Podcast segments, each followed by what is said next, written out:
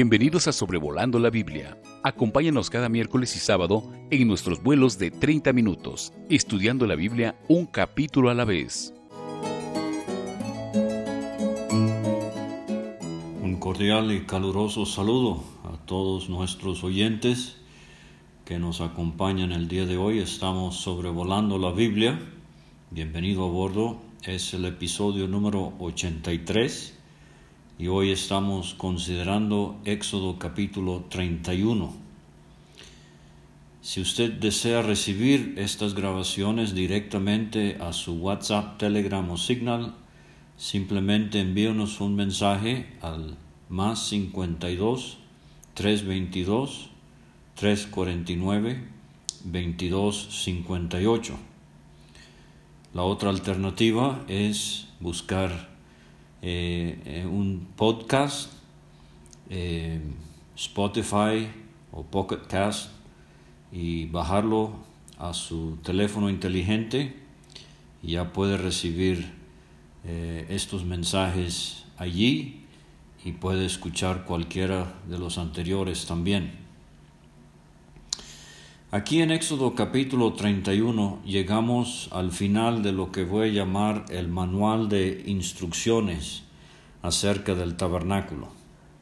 Se recuerda que Moisés ha subido al monte Sinaí, pasaría 40 días, recibió eh, muchas instrucciones de parte de Dios, pero del capítulo 25 hasta este capítulo 31 es donde Dios le instruye acerca del tabernáculo, el lugar donde él moraría entre su pueblo durante la travesía en el desierto y por 500 años hasta que el tabernáculo sería reemplazado por el templo de Salomón.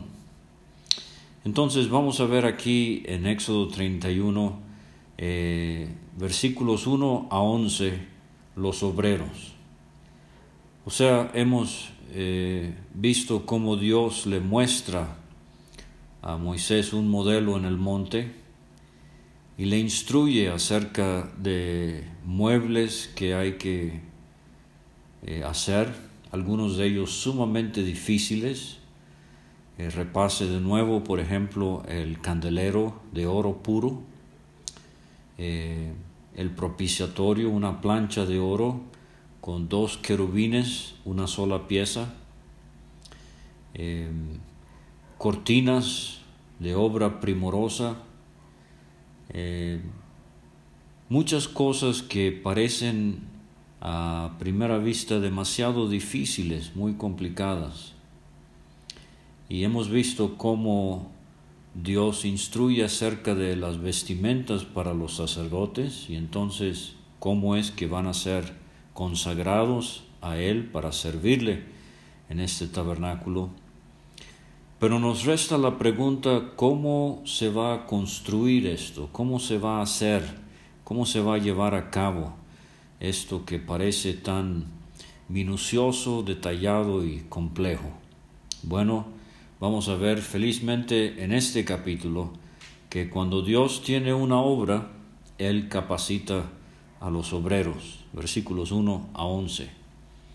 Luego vamos a ver eh, un énfasis eh, bastante fuerte en el mandamiento acerca de guardar el sábado.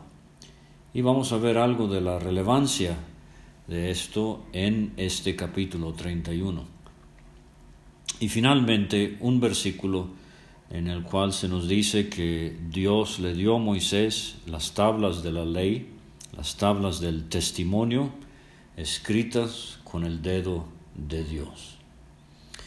Entonces vamos con los versículos 1 a 11. Tenemos esta expresión que aparece siete veces en estos capítulos 25 a 40.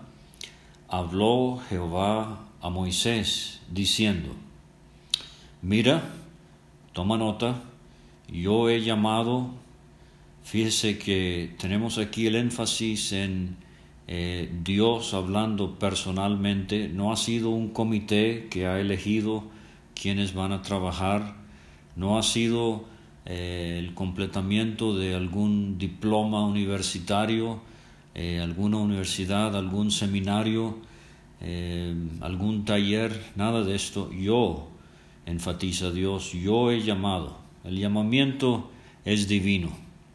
O sea, cuando Dios tiene una obra, Él va a levantar a los que según su voluntad harán ese trabajo. Eh, yo he llamado por nombre a Besaleel. Este nombre significa en la sombra o protección de Dios. Qué significado tan bonito para un hombre que va a necesitar mucho de la presencia de Dios para llevar a cabo su obra y él va a, la sombra de Dios, en la protección de Dios, martillazo tras martillazo, eh, trazo tras trazo, hilo tras hilo. Él va a eh, necesitar mucho de la presencia del Señor. Este hombre es hijo de Uri, hijo de Ur, si es el mismo del capítulo 17 y el capítulo 24 aquí en Éxodo que ya hemos estudiado, es muy posible, parece que sí, pero eh, no podemos insistir, pero fíjese que es de la tribu de Judá, una tribu muy grande, muy numerosa, una tribu muy importante en Israel. Ahora viene una expresión, creo que es única en todo el Antiguo Testamento, lo he llenado del Espíritu de Dios. Es un tema que eh, ocurre varias veces en el Nuevo Testamento, pero creo que, si recuerdo bien, Besaleel es el único hombre lleno del Espíritu de Dios en el Antiguo Testamento. Eh, usualmente la experiencia en el Antiguo Testamento es que el Espíritu Santo venía sobre ciertos hombres, por ejemplo, el caso de Sansón y otros. Pero dice Dios, lo he llenado del Espíritu de Dios, o sea, lleno del Espíritu de Dios, eh, sin contristarlo, entristecerlo en ninguna manera, total cabida. Eh, la idea es total control del Espíritu de Dios sobre este hombre. Y resaltan estas tres palabras en sabiduría, en inteligencia, en ciencia, en conocimiento y en todo arte. Tres de estas palabras están en Proverbios 2, versículo 6, porque Jehová da la sabiduría y de su boca viene el conocimiento y la inteligencia. No dependería de artesanos paganos, no iban a contratar egipcios para hacer esto, no iban a ver si entre los amorreos o los amalecitas habría algún experto.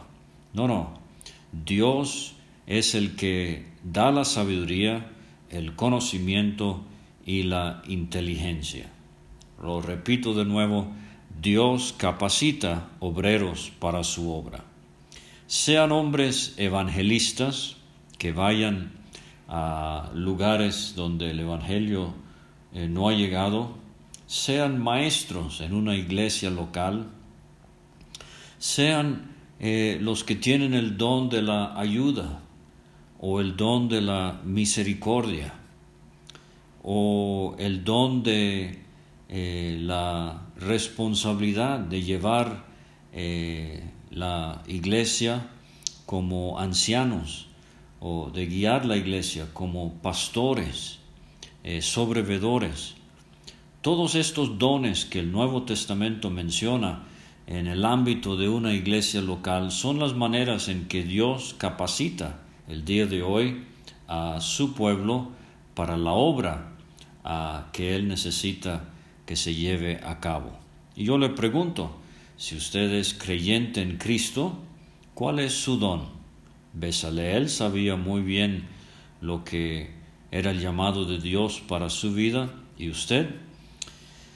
Dice el versículo 4, eh, para inventar diseños para trabajar, aquí tenemos los metales en oro, en plata, en bronce. Tenemos la pedrería eh, en artificio de piedras para engastarlas. Hemos visto que si Urim y Tumim eh, son piedras también, como se piensa. El sumo sacerdote llevaba en sus vestimentas 16 piedras, 12 sobre el pecho, que nos habla del amor que el Señor nos tiene, dos en sus hombros, que nos habla de la fuerza que el Señor tiene, no solamente nos ama, pero nos guarda. Y esas dos piedras, eh, Urim y Tumim, nos hablan de cómo el Señor nos guía. Entonces ahí tenemos eh, la suficiencia del Señor en nuestras vidas para eh, amarnos, para guardarnos y para guiarnos. Pero dice, para trabajar en toda clase de labor.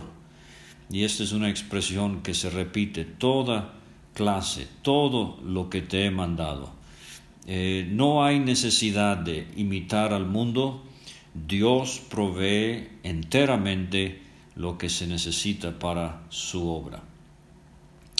Pero dice el versículo 6, y aquí yo he puesto con él a Aholiab, y este sería el ayudante de Besaleel, y Aholiab significa la tienda de mi padre. Y de nuevo, así como Besaleel tiene un nombre muy significativo en relación al trabajo que va a hacer Aholiab también. Él, como si fuera, está consciente de que no es su casa, no es su tabernáculo, es la tienda de su Padre.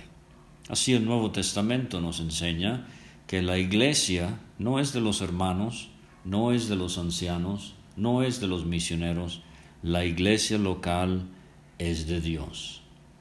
Y este Aholiab era hijo de Aisamac, de la tribu de Dan. Dan, una tribu algo insignificante, una tribu no muy numerosa. Interesante que Besaleel era de Judá y Aholiab era de Dan. Cuando lleguemos al, al libro de números, vamos a ver que en la marcha, a lo largo de su peregrinaje en el desierto, el pueblo de Israel tenía a Judá en la delantera y a Dan en la retaguardia hasta el final. Creo que lo que está haciendo Dios aquí es que está escogiendo eh, un hombre de una tribu eh, prominente, numerosa, importante, y otro hombre de una tribu no muy significante, pequeña y hasta atrás, para representar a todo el pueblo. Y así es Dios. Dios escoge algunos que son muy visibles en su trabajo y otros no. Unos van adelante y otros vienen atrás, pero cada uno con un trabajo peculiar para realizar en amor al Señor. Y dice en cuanto a, Oliab de la tribu de Dan, he puesto sabiduría eh, en el ánimo de todo sabio de corazón. O sea, no solamente es que Oliab iba a ser el ayudante principal de Bezalel, pero también Dios ha puesto eh, sabiduría en el ánimo de todo sabio de corazón. O sea, van a haber muchos aún mujeres que van a participar en la construcción del tabernáculo. Cada quien eh, haciendo lo suyo eh, para realizar esta obra para el Señor. Y qué bueno cuando en una iglesia local hay participación plena de todos los creyentes y hay eh, comunión en la obra del Señor y hay la disposición el ánimo para trabajar para el Señor. Y de nuevo tenemos esta fórmula para que hagan todo lo que te he mandado. Y vamos a ver ahora eh, una lista como si fuera de inventario, y esto sucede varias veces entre los capítulos 25 a 40. Le invito a que lea esta sección y busque las veces que se mencionan, pero dice eh, todo lo que te he mandado, eh, el tabernáculo de reunión. Esta, serían, esta sería la estructura con sus cortinas, cubiertas, sus tablas, sus bases, sus eh, varillas que iban de extremo a extremo.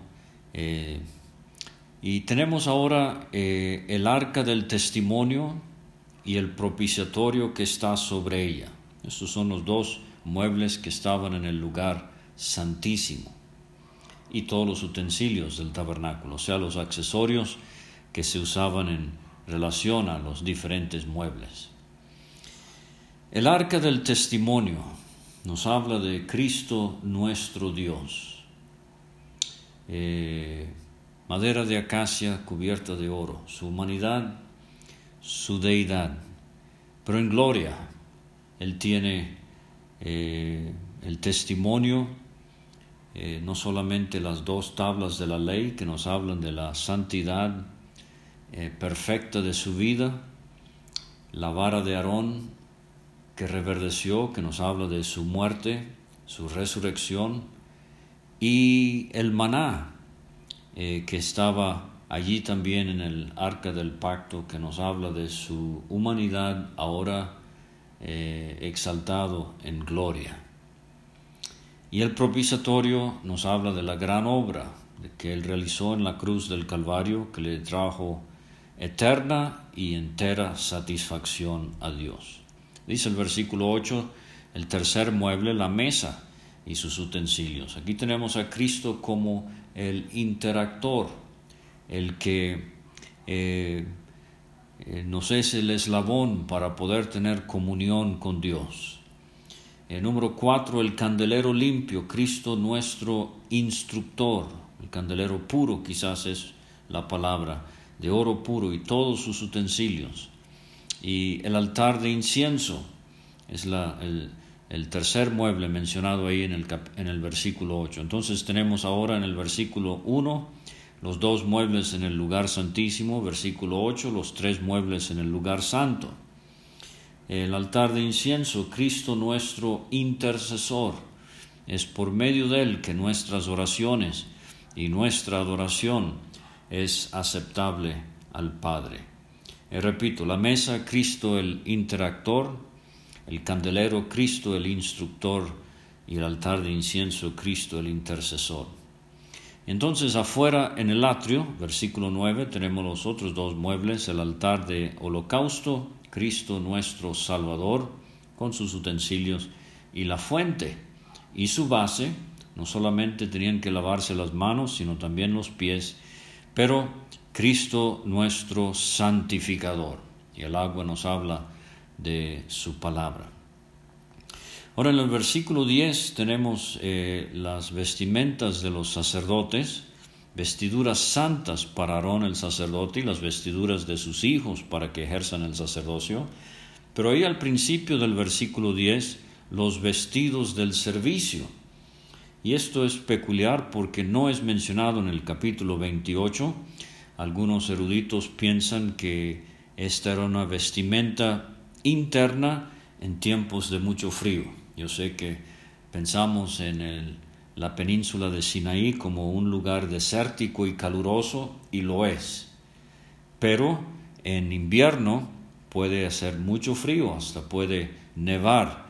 Y entonces por eso eh, se piensa que quizás esta era una vestimenta eh, adicional para cuando hacía frío. Y finalmente, versículo 11, el aceite de la unción, lo vimos en el capítulo 29, eh, el incienso aromático para el santuario, eh, cosas muy sagradas. Y otra vez la fórmula, ¿cómo quiere Dios que sean ellos y nosotros también obedientes? Harán conforme a todo lo que te he mandado. Este énfasis lo hemos visto ya varias veces. Ahora entonces versículos 12 a 17 tenemos el sábado. Dice el versículo 12, habló además Jehová a Moisés diciendo, otra vez esta fórmula, como he mencionado ya siete veces, a los judíos les hace recordar los siete días de la creación, pero ahora Dios hablando siete veces en relación al tabernáculo. Versículo 13, tú hablarás a los hijos de Israel, diciendo, en verdad vosotros guardaréis mis días de reposo Hemos visto el día de reposo en relación al maná en el capítulo 16, lo vimos establecido como uno de los mandamientos, el mandamiento número 4 en el capítulo 20, porque es señal entre mí y vosotros por vuestras generaciones, para que sepáis que yo soy Jehová que os santifico. La circuncisión que vimos en Génesis 17 y el día de reposo son las dos cosas que singularmente señalan al pueblo de Israel bajo la ley como un pueblo aparte para Dios. Ahora, al principio mencioné la relevancia de este día de reposo. Antes de finalizar el manual de instrucciones, Dios toma uno, dos, tres, cuatro, cinco versículos, eh, perdón, seis versículos, para dejar muy claro que han de guardar el día de reposo. ¿Por qué aquí? Creo que la razón es que posiblemente Besaleel, Auliab, los otros sabios de corazón pensarían, bueno, tenemos muchísimo trabajo y vamos a trabajar corrido siete días a la semana, sol a sol. Dios dice absolutamente no. Aún en cuanto a la construcción del tabernáculo, que me será muy precioso, yo quiero que ustedes guarden el horario. O sea, no hay nada más que pensar en el espacio sagrado, el tabernáculo, en el trabajo, eh, para hacerlo, pero Dios quiere que nos fijemos en el horario. Ahora hemos visto que el sábado eh, tiene su cumplimiento espiritual en Cristo y el descanso que tenemos en Él. Eh, pero dice el versículo 14, así que guardaréis el día de reposo, porque santo es a vosotros el que lo profanare, de cierto morirá. Entonces tenemos eh, dos veces esto, eh, muerte para el que viole el día de reposo. Porque cualquiera que hiciere obra alguna en él, aquella persona será cortada del medio de su pueblo. Seis días se trabajará, mas el séptimo es día de reposo, consagrado a Jehová. Cualquiera que trabaje en el día de reposo, ciertamente morirá. Guardarán pues el día de reposo los hijos de Israel Fíjense, eh, no es para creyentes de la iglesia, para la época de la gracia. El énfasis aquí, versículo 13, versículo 16, los hijos de Israel, celebrándolo por sus generaciones, por pacto perpetuo.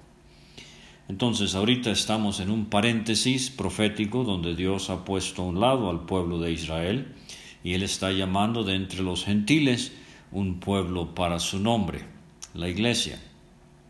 En el Nuevo Testamento podemos encontrar nueve de los diez mandamientos, pero no el mandamiento número cuatro, el de guardar el sábado. O sea, no hay ninguna instrucción en el Nuevo Testamento de que nosotros los creyentes hoy debemos guardar el sábado. Es un día singular y de importancia el primer día de la semana. Eh, fue el día que Cristo resucitó de los muertos. Fue el día que nació la Iglesia Universal. Es el día en que se celebra la Cena del Señor. Pero no guardamos ceremonialmente o ritualmente el sábado. Versículo 17, señales para eh, siempre entre mí y los hijos de Israel. Esta es la tercera vez que ocurre esta expresión, es para ellos, porque en seis días hizo Jehová los cielos y la tierra y en el séptimo día cesó y reposó. Y como vimos en el capítulo 20, aquí de nuevo, creo que esta expresión solo tiene sentido si tomamos los días de la creación como días literales, de 24 horas. En seis días hizo Jehová los cielos y la tierra y en el séptimo día cesó y reposó. Finalmente el versículo 18, con esto concluye el instructivo en cuanto al tabernáculo. Eh, dice el versículo 18, y dio a Moisés, cuando acabó de hablar con él en el monte de Sinaí, dos tablas del testimonio, que van a ser guardadas en el arca, y por eso muchas veces el arca se le conoce como el arca del testimonio. Estas son como copias del pacto que Dios ha hecho con el pueblo de Israel. Hemos notado ya que este es un pacto condicional, dependería del comportamiento de Israel y como vamos a ver en gran parte del Antiguo Testamento Israel trágicamente falló eh, muy feamente en cuanto a los términos de este pacto. Y vamos a ver que estas son las tablas que van a ser quebradas por Moisés al descender del monte eh, y encontrarse con lo del becerro de oro. Y obviamente es una figura de que el pueblo no guardó los términos del pacto y no cumplió la ley.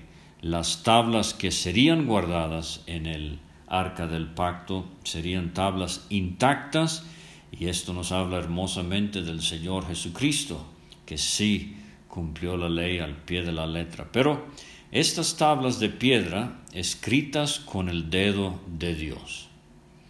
Una vez en un museo en Estados Unidos eh, vi la muestra de un diario escrito por una joven que se piensa tiene la letra manuscrita más hermosa que jamás ha encontrado en Estados Unidos y realmente era impresionante.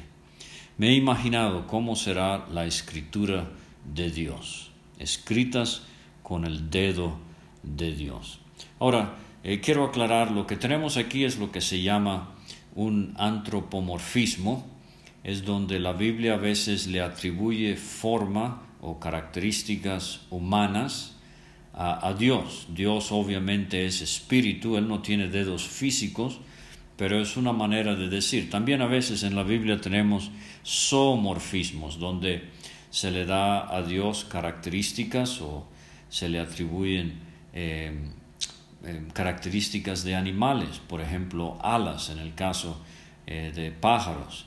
Dios obviamente no tiene alas, eh, como vemos en el Salmo 91, pero son maneras en que Dios nos hace entendible algo de la majestad de su ser infinito y eterno. Ahora, eh, allá en Deuteronomio 9, versículo 10, vamos a encontrarnos de nuevo con esto. Moisés dice al pueblo, cuando yo subí al monte para recibir las tablas de piedra, las tablas del pacto que Jehová hizo con, con vosotros, estuve entonces en el monte cuarenta días y cuarenta noches sin comer pan ni beber agua. O sea, se está refiriendo a lo que sucede aquí en el versículo 18. Antes de descender del monte, Dios le da las tablas de la ley. Pero fíjese que ya hemos visto el dedo de Dios en cuanto a las plagas. Éxodo 8, versículo 19, en cuanto a la tercera plaga, la de los piojos. Eh, cuando Dios convirtió polvo en piojos, los hechiceros entonces dijeron a Faraón, dedo de Dios es este. O sea, eh, solo Dios puede dar vida. Salmo 8, versículo 3, de nuevo el poder de Dios en la creación. Cuando veo tus dedos, obra, eh, cuando veo tus cielos, obra de tus dedos, la luna y las estrellas que tú formaste.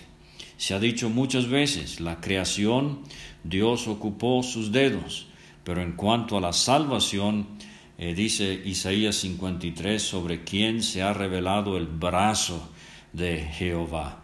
Una obra mucho más eh, impresionante la salvación del hombre.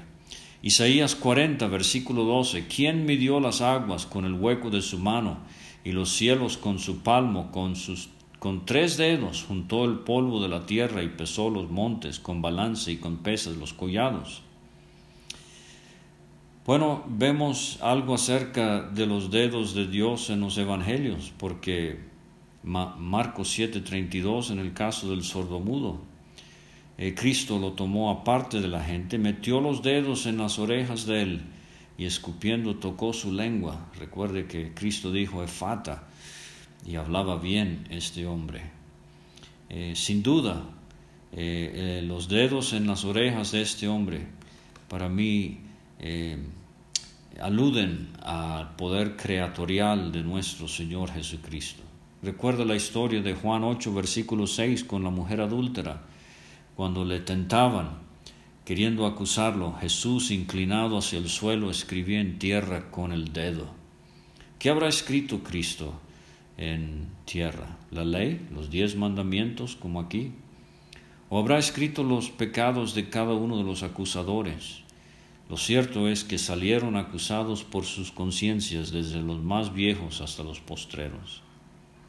En Lucas 11, 25, eh, perdón, 11, 20, eh, una posible descripción del Espíritu Santo. Si por el dedo de Dios hecho yo fuera los demonios, ciertamente el reino de Dios ha llegado a vosotros. Ellos estaban acusando a Cristo de echar fuera demonios por Belzebú, pero este fue el pecado contra el Espíritu Santo, acusar a Cristo de poder demoníaco. Pero él dice, si por el dedo de Dios hecho yo fuera los demonios. Finalmente, se acuerda de la historia de Belsasar en Daniel 5. En aquella misma hora, dice el versículo 5, aparecieron los dedos de una mano de hombre. Habrán sido eh, dedos de Cristo preencarnado, figurativamente obviamente, que escribía delante del candelero sobre lo encalado de la pared. No sé, pero lo que sí sabemos es que Moisés recibe las tablas de la ley, las tablas del testimonio, escritas con el dedo de Dios, pero el pueblo no pudo cumplirlas. Gracias por acompañarnos en Sobrevolando la Biblia, episodio número 83, Éxodo capítulo 31. Hasta la próxima. Gracias por escuchar este estudio. Escríbenos a sobrevolando la Biblia. Visita nuestra página www.graciamasgracia.com.